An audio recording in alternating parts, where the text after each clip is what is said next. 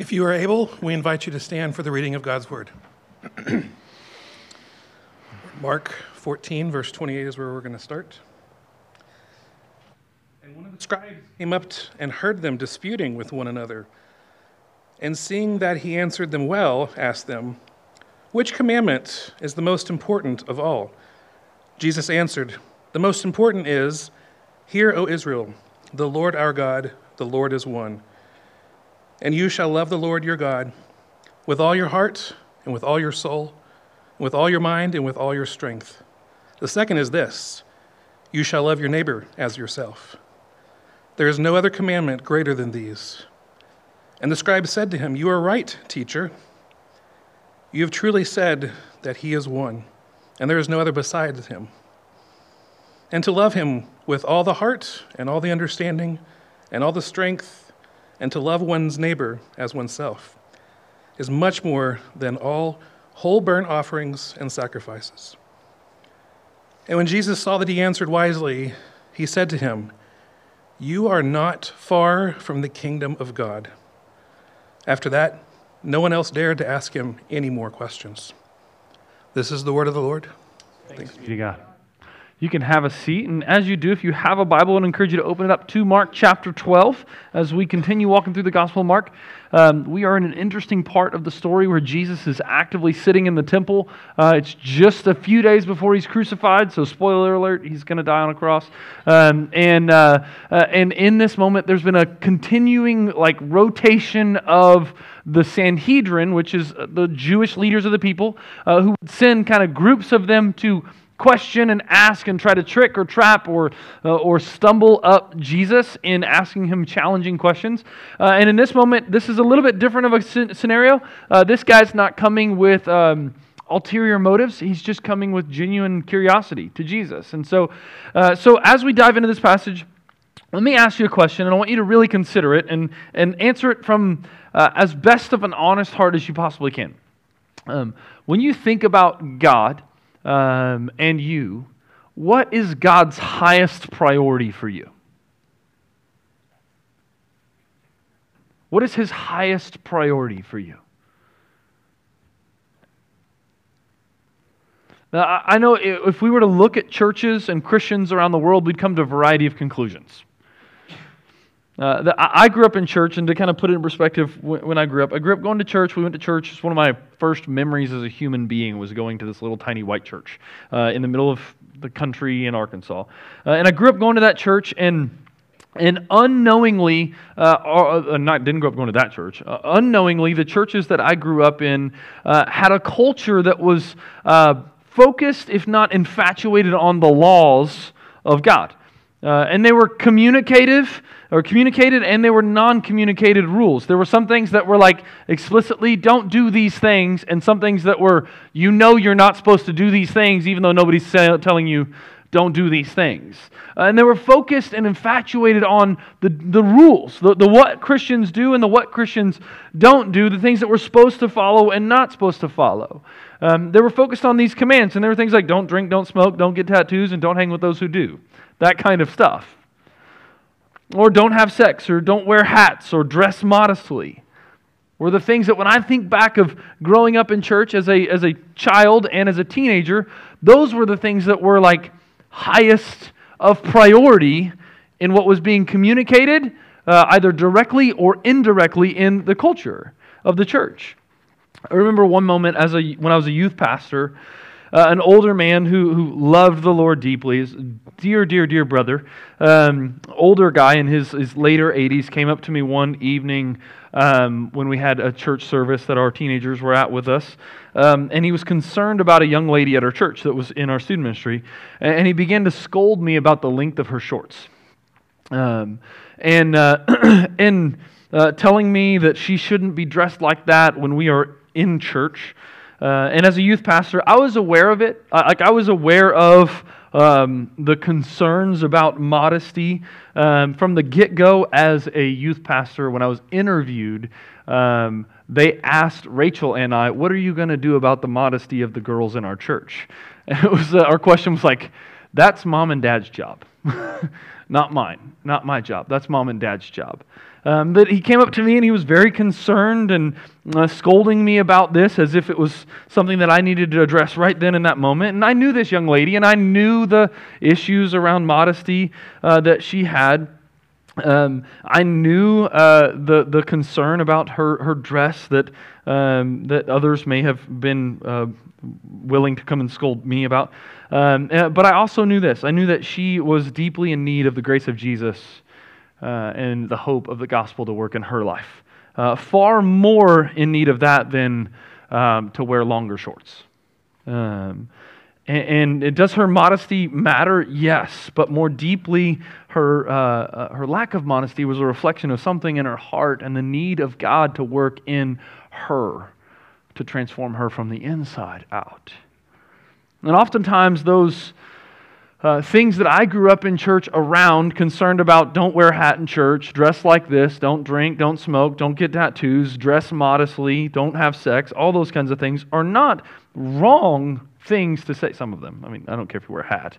Uh, put your hat on if you want to. Like, it's, it's a hat. But, like, uh, those are not bad things to consider um, in our lives, but ultimately, those are external concerns.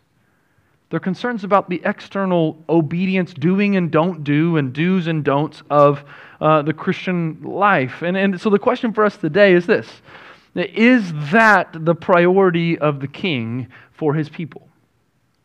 Like, is that what Jesus is most concerned about?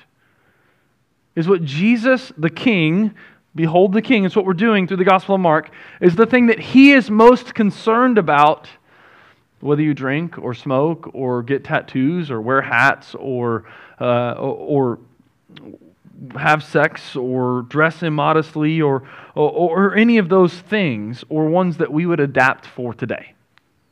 Because that was 15 years ago when I was in high school. Today, as we walk through the Gospel of Mark, Jesus is approached by a teacher of the law. He's a preacher, he's a pastor. And he asks Jesus of all the things that God says for his people to do, what's most important? What's the most important? And so today, here's the main point and the two things we're going to look at. It'll be up on the screen for us as we go through. Uh, the, the whole point we're looking at here is this the priority of the king for you is love. That's the main point of the whole morning. The priority of the king, Jesus, for you, what he's most concerned about is love. Specifically, uh, your love for God and your love for your neighbor. Like, that's what he's most concerned about. That's what's the highest priority. And from there, yes, everything else works itself out. By the grace of the Holy Spirit and the power of God's word through his people, it works itself out in his gracious patience. And so, so, so look with me here as we walk through this passage and we look at how Jesus unpacks that the priority of the king, our good, gracious God, is for you is, is love. It starts this way in verse 28. And one of the scribes came up and heard them disputing with one another, and seeing that he answered them well, asked him, Which command is the most important of all? So Jesus is having ongoing conversations, and I don't know if they're interrupting him teaching or they're waiting until he finishes telling a parable, and they're like, all right, now you guys go in there. And they've asked him these, these conversations, these moments, these, these questions to try and trick, trap, and get Jesus to, to bear false witness, to either go against the state of Rome or to go against God, and then therefore they can try him and have him executed. That's their aim and their goal. And throughout these arguments and disputes between Jesus and these other groups of the religious leaders, the, the Pharisees and the Sadducees and, uh, and the other parts of the Sanhedrin, one of the scribes comes up to Jesus. And to kind of put it in perspective, uh, the scribes are kind of the third part of the, uh, the Sanhedrin, the, the leaders of the Jewish people. You have the Pharisees, you have the Sadducees, and you have the scribes. And, and scribes were the theological group of this people. The Pharisees are all about keeping all the laws and all the rules. The, the, the, the Sadducees are all about um, conforming to the world and where we're at. And the scribes are about knowing and teaching the Bible. These are the theological interpreters, the scholars, and the pastors and teachers of the people of Israel. Um, and this guy, with all of that in him, him being a theologically minded, understanding who is God, understanding the Bible, knowing the laws, knowing God's word. That guy, um, the scribes were the ones who taught in the synagogues. They would travel around and they would teach the Bible in the synagogues and they would open the scrolls. Uh, so this guy, he's there in the temple and he hears these disputes and he comes up to Jesus. And his posture towards Jesus is not combative like the previous groups of people who've came up to him. His posture is one where he's actually impressed by Jesus. He's impressed by Jesus. And, and, and Jesus' responses in the last few uh, paragraphs of the story in these interactions has done a work to draw this guy in a little bit closer with a curiosity. Like he, he's very interested in Jesus. There's a curiosity about Jesus. There's a, a desire for things to be right and to know what's true and to know what God's word has for his people that he has in him. Um, he wants to be faithful to the Bible, to God's word. And so he's drawn to Jesus from that uh, by his wisdom, by his he, he's one of these guys that like we saw marvel at the wisdom of jesus and how he responds to these questions meant to entrap him. And so he's not coming combative. He doesn't come to jesus with this question uh, from a posture of trying to trip him up. Um, he may be coming with a, a, a posture of like uh, i'm going to ask this guy a, like really like when the rubber meets the road kind of theological question and see if he's theologically right. Or he might genuinely just be curious. Hey this is a good teacher. I want to know what's true um, and so, so that's who comes up. A little bit about the scribes. He's asked this question. He asked this question to Jesus: Which commandment is the most important of all? And you see, the scribes have mapped out all of the Old Testament and come up with that there are 613 individual commandments in the Old Testament. 613 distinguishably different commands in the Old Testament that God gave to the people of Israel. And so he's essentially going, hey, out of the 613, which one's most important? Uh, he says it in this way which one is most important of all? Your Bibles may say, uh, which one is, is first? And it's not a question of chronology, of like, okay, what was the very first commandment given? It's a question of priority.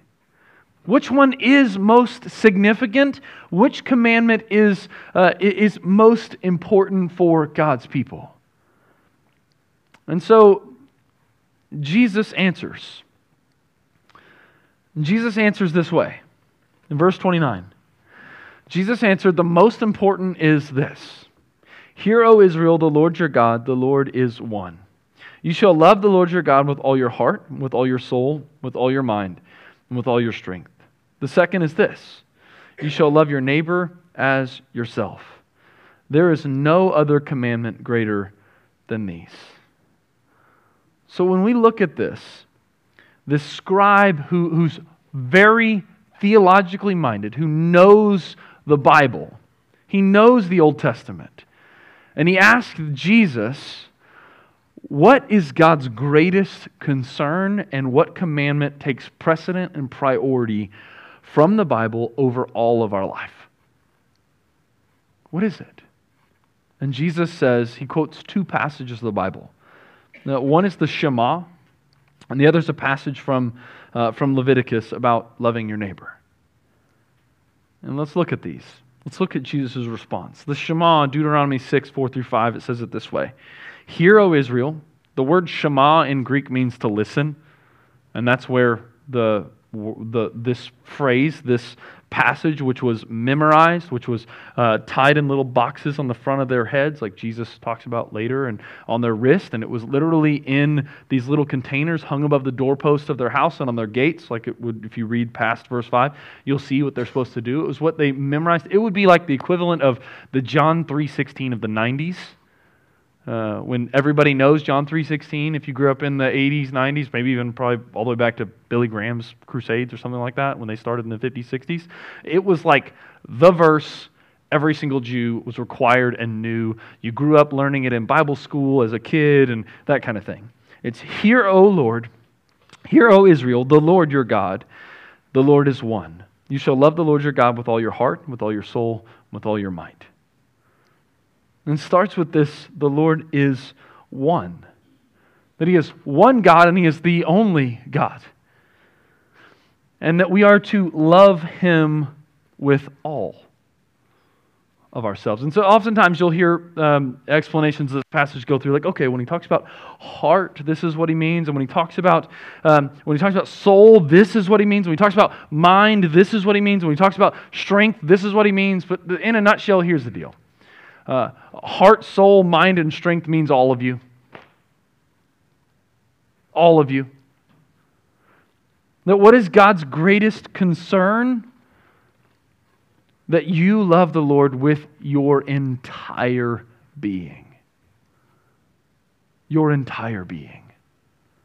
An all encompassing love for God. Not a uh, love God with the leftovers. Not a uh, love God when you have, have time for it. But a love God all encompassing love. And it's from hearts to hands. Uh, and, and, this is significant. Jesus talks about this in a few different, other, a few different other passages. Out of the overflow of the heart, the mouth speaks. He's talking about the inner being, which he is most concerned about from his entire teachings. Uh, and God in the Old Testament, even is the Father, most concerned about the heart, not the hands. Um, but from the heart overflows our words and our hands. And so it is all encompassing from the deepest inner parts, the root of who we are our heart, our soul, all the way out into our hands, our strength, and our words stemming from our heart, we should love God.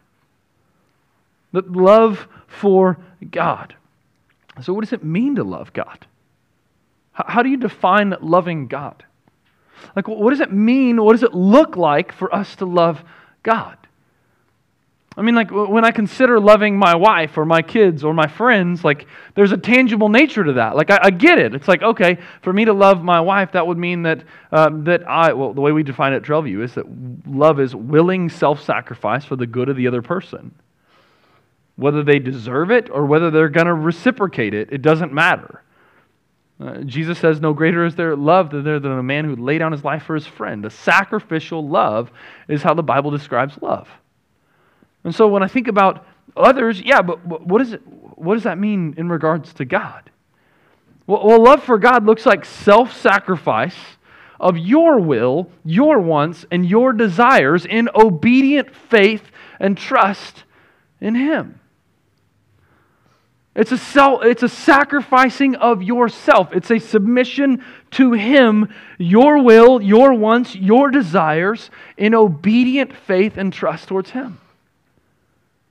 So when we consider the Shema, this, this, this command, the greatest commands, the, the, the thing that is most important, the priority that God, our King, has for us in love is that we love God with all of ourselves. And loving God with all of ourselves looks like laying down sacrificially my whole self for God. Whatever He wills, whatever He wants, whatever He desires walking in obedience, walking in faith and trust. So, what does it look like to love God? Willing self sacrifice for the glory of God. Willing self sacrifice for the glory of God in your life. So, the question for us is this if the greatest command for us is that we love the Lord with our entire being, an all encompassing love for God, do you love, your, love the Lord with all of yourself? Do you? And we can all own up to, like I said in our time of prayer at Trailview, we like to say, own it to take responsibility for your heart in its full, honest form and come before God in confession and repentance. He is humble and uh, he is patient and merciful and gracious, abounding in steadfast love. So come to him. Oftentimes, the reality is our love for God is disjointed. Our love for God is segmented or segregated. I love God with this part, but not with this part. Or compartmentalized. I love God with this part of my life, this part of my life, but this part of my life, I kind of get to play God. I get to do what I get to do what I want with this part. Do you love God with all of yourself? The second thing that Jesus unpacks for us as the king's greatest priority for you is love. The first one is that we love God, and the second one is that we love our neighbor. He says this in verse 31 unsolicited. The second is this you shall love your neighbor as yourself. You shall love your neighbor as yourself. See, this isn't original to Jesus, just to clarify, other than that he is the creator of all things and the originator of all things. Uh, but this second commandment of uh, the love the Lord your God with, or love your neighbor as yourself, isn't original to Jesus. There's nothing earth shaking when they hear him say this. Uh, rabbi Hillel, who was about 20 years prior to Jesus, he was a Jewish rabbi who was very popular and very famous, and he taught the Old Testament and the law. He said it this way What you would not want done to you, do not do to your neighbor. This is the essence of the law. Everything else is mere commentary on it. Leviticus 19:18 says, "You shall not take vengeance or bear a grudge against the sons of your own people, but you shall love your neighbor as yourself. I am the Lord." So when Jesus answers this question, what is the greatest commandment? What is God's highest priority for his people when it comes to obedience? It's love your God and love your neighbor. What does loving your neighbor look like? What does that mean? And, and like I said earlier, the way that we consistently get this from Paul Tripp's book on marriage, actually, um, that, that love is willing self sacrifice for the other person's good. We see it most clearly in Jesus. He willingly laid down his life for you. And it's willing self sacrifice for their good, even when they don't deserve it and even when they don't reciprocate it. It's not conditional. I will love you and I will sacrificially love you so long as that I get something from it. You love me back. It's not the love of God. Not the definition that Jesus and the gospel displays and tells us. It's not, I'll love my neighbor so long as my, my neighbor is worthy of my love. No. And so, willing self sacrifice for their good, whether they deserve it or not, or whether they reciprocate it or not.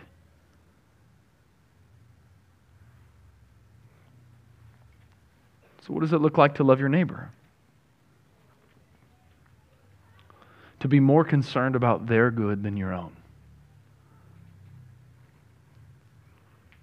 Uh, there's an interesting passage. This isn't a direct copy paste kind of moment um, in, the Gospels. Uh, there's a passage in Luke 10 where a, a scribe comes up to Jesus and he says, How can I have eternal life? And he says, Well, what does the law say? And he says, Love the Lord your God with all your heart, love your neighbor as yourself. He says, Good, you're right. And then he says, Well, who is my neighbor? Who is my neighbor? And then Jesus tells a story. He tells the story of the Good Samaritan. You may be familiar with the story. I'll kind of give you a little summary of it. You have a man who's traveling along the road and he gets beaten, stripped naked, and robbed by some pirate bad dudes. And he's left naked, dead, uh, almost dead, barely alive on the side of the road. And, and a few different guys that are religious leaders walk by and they ignore the guy and go on the other side because of religious purity reasons, and they keep going. And then the Samaritan, who's the enemy of this guy, comes along and he sees him. He picks him up out of the dirt. He bandages him up and he takes him to the end. And he pays out of his own pocket for this guy's medical care and says, If I owe you anything else, I'll come back and I'll pay for it. Jesus says, That's your neighbor. Your neighbor is even your enemy. And loving your neighbor looks like willingly from your pocket, from your energy, from your bank of life to care and do good for them. So, who's your neighbor? Literally, your neighbors, your coworkers, your friends, your enemies, the people who sit on the other side of the political aisle as you, or whatever situation that you may find yourself in. You see, God's, the King's priority for you is love. That you love your neighbor and that you love your God. And to consider and think of it this way from the heart flows everything. And God's greatest concern for you is the love that is in you uh, by the Holy Spirit flowing out towards God and flowing out towards your neighbor. So, is, our, is your life marked by love for neighbor? Is your life marked by a willing self sacrifice for the good of your neighbor? To do good for your neighbor. The interesting thing, though, uh, and, and, what ought to be. This is, this is very instructive for us. Now, this part of this passage is very instructive for us, and, and my hope is that by the power of the Holy Spirit at work through His Word, He is bringing in His kindness us to see our hearts more honestly, and in that come humbly before Him in confession and repentance and say, God, I don't love you with my whole heart. I don't love you with my whole being. I don't love you with my hands. I don't love you with my desires. I don't willingly sacrifice what I want for what you want. I don't love my neighbor well. Yes, do, yes, all of those responses, 100% appropriate, but the story doesn't stop here. It doesn't stop there. The conversation with Jesus isn't in there. This isn't a, a moment where Jesus is just teaching, hey guys, listen, here's the greatest commandment.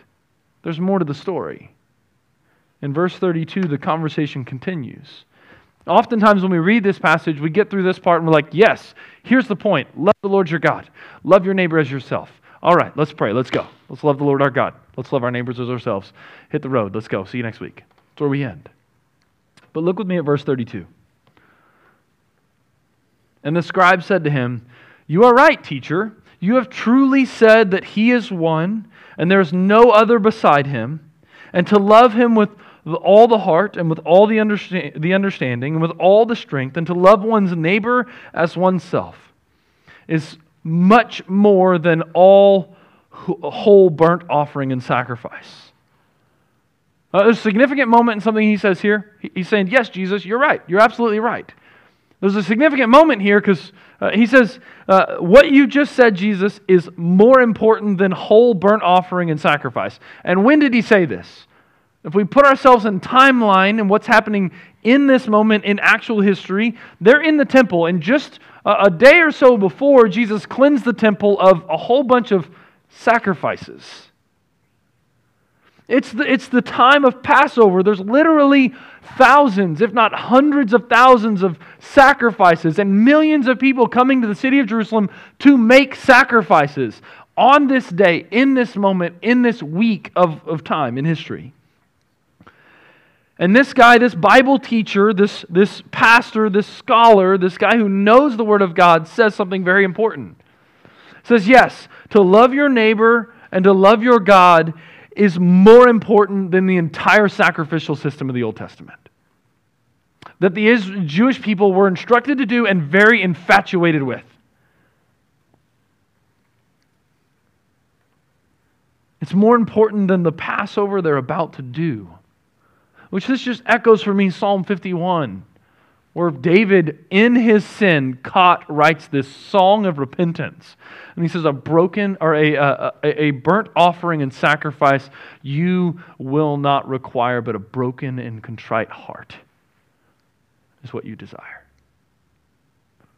that we are concerned that we are not loving the Lord our God with our whole being and loving our neighbors as ourselves more than sacrifice more than forms of worship. But even then, verse 34 is the, call it the punchline of the, the conversation. Jesus says in 34, says, And when Jesus saw that he answered wisely, he said to him, You are not far from the kingdom of God. And after that, no one dared to ask him any more questions. See, Jesus responds to this guy. He asks him a question What's most important? What's the king's number one priority for his people? That we love God, that we love our neighbor. He says, Yes, you're right, Jesus. You're absolutely right. And that's even more important than all of the ritualistic sacrifices of the Old Testament that we're actively doing right now in this very moment. And Jesus says these words that oftentimes we can hear uh, as a compliment. And Jesus says to him, You are not far from the kingdom of God. And I don't think Jesus is being snarky or sarcastic or flattering for sure. But we can oftentimes read that and be like, oh man, this guy's good. This guy's on it. This guy knows the Bible. But in reality, this statement by Jesus, you're not far from the kingdom of God, is a warning. Why? Because he's not far, but he's not in. He's not far from the kingdom, he's at its doorstep, but he's not in the kingdom. You see, this guy, despite his knowledge of the law, which would surpass most of any in our day, his years, maybe decades of study of the Old Testament in the Bible, that his faithful service to synagogue after synagogue after synagogue after synagogue to teach the Bible, to open the scrolls and instruct God's people. His, his likely giftedness and ability to teach. The, the, the time as a student literally scribing out the Bible to learn it and to share it. His, his understanding of the Bible and his wisdom all of that, his knowledge, his years of study, his faithful service, his teaching, his understanding, and his wisdom still left him out of the kingdom. That you can have all the wisdom, all the knowledge, all the years of study, all the faithful time serving, all the abilities and gifts to teach and instruct, and all the wisdom and understanding, and still not be in the kingdom. None of this gets you in the kingdom. None of it gets you in the kingdom. Are you? Are you in the kingdom? Or are you near? Or far? Do you know that God's desire for you is that you would love Him and love your neighbor, yet you are not in His kingdom? You just have an intellectual knowledge of Him? They've, eh, a lot of people have talked about this as the difference between like here and here knowing, of being able to comprehend and understand or even articulate the things that God's Word says, but not actually ever repenting and surrendering to Him as your Savior and Lord? What does Jesus say? He talks about the kingdom all the time in, in his ministry. And when he shows up on the scene at the very beginning, he says this Repent, for the kingdom of heaven is at hand. So, how, how do we get in the kingdom? If this guy had spent his mostly, most likely his whole life dedicated to knowing the Bible, to teaching the Bible, to studying the Bible, to, to learn the gifts and, and ways of articulating and teaching and understanding and wisdom. That if he knew all 613 commands and knew all this stuff and knew even which one was most important, yet he's not in, how do we get in? So you can know all this and be out. Jesus gives this warning in the Sermon on the Mount. On that day of judgment, many will say to me, Lord, Lord, did we not prophesy in your name and do mighty works in your name and, and do all this stuff for you? And he'll say, Depart from me, you workers of lawlessness, for I never knew you. Because he only knows those who are in. his kingdom. He only knows the sheep that are in his fold. So, this is a massive moment of warning. You can know it all and not be in. And the concern is this are you actually in the kingdom? Are you in Christ? Or just hanging around outside?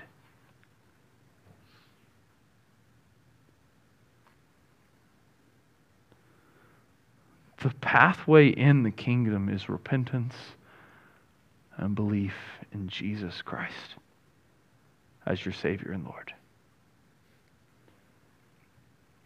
613 laws don't get you in the kingdom. Faith in Jesus gets you in the kingdom. So I ask you the question today are you close? Are you on the doorstep? I mean, think about the, the passage in Revelation. Behold, he stands at the door and knocks. Are you going to come in? Today, are you in? Are you close? Are you far?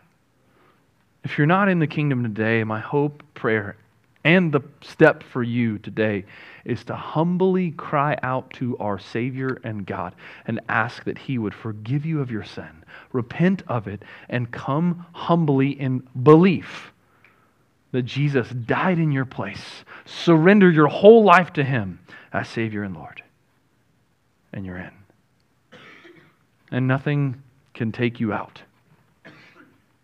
When you're in His fold, He doesn't lose a single sheep.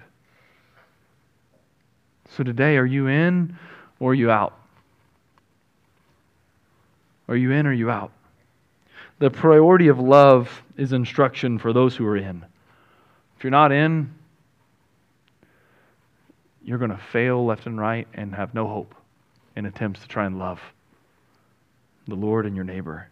And if you are in, you're still going to stumble forward. So, for those of you who have put your faith and trust in Jesus, does your life reflect the priorities of the King?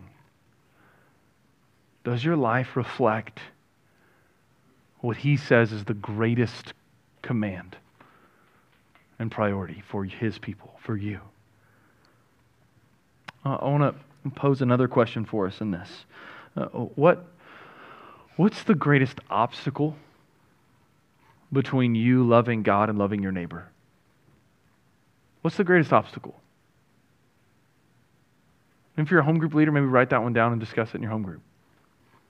What's the greatest obstacle that stands between you loving God and loving your neighbor? I'll, I'll put forward you what I believe it is an over infatuated self love. That we love ourselves more than we love God and our neighbor. That we are more concerned about ourselves, what we want, our will, our desires, our pleasures, our satisfaction, our comfort, our security, our control, and doing whatever we can to get it, than we are concerned about loving God and loving our neighbor. An over infatuated love of the self. And here's the deal without intention, to daily wake up and go, Today, Lord, help me love you and love my neighbor, we default to self love as human beings. We default. You know, on your phone, uh, restore, reset, go back to the original programming. Our original programming, because of the fall of sin, is selfish love. So, what's the biggest obstacle between you loving the Lord? It's not external things. It's not things in the world we see or want to do. It's you. Think about this. What does the Bible say? Uh, fall into sin and temptation. Each one of us sins when we are lured and enticed by our own desires. We give in to them, and sin is conceived. Those desires are in us. So we stand in the way most often in a love, a, a love for self. So, so, in summary, for us to consider, uh, God's greatest concern and priority is for your love of Him and your love for your neighbor. Uh, do you consider do you consider loving the Lord each day? Do you consider in the mornings how your day uh, should be marked by a love for God? Do you consider in the mornings uh, living your life with a concern and consideration and love for your neighbor?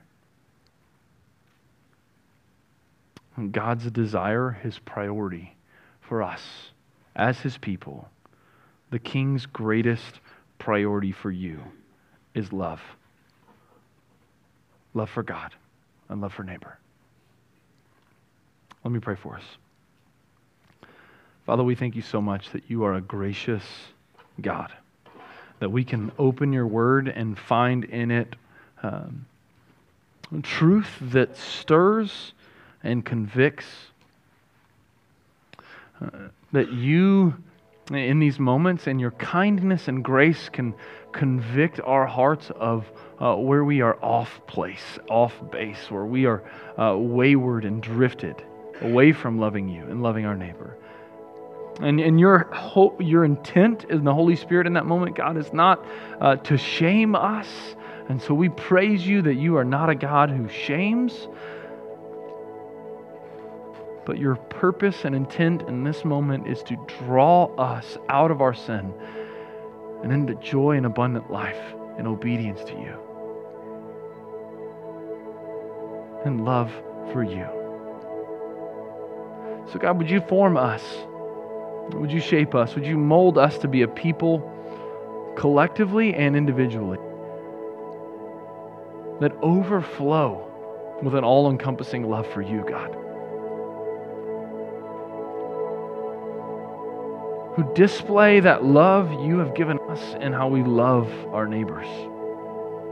And God, would you give us specific ways now?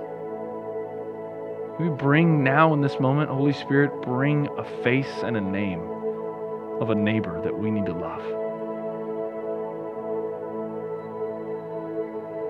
So, God, we ask and we uh, invite and we, we ask you to have your way in our gathering this morning as we sing and we respond. That you would bring salvation, that you would draw us into deeper love for you and our neighbor. Help the priorities that you, as our King, have for us uh, to be real realities in our hearts. God, we thank you for loving us so much that you would give us your only Son. In Jesus' name we pray. Amen.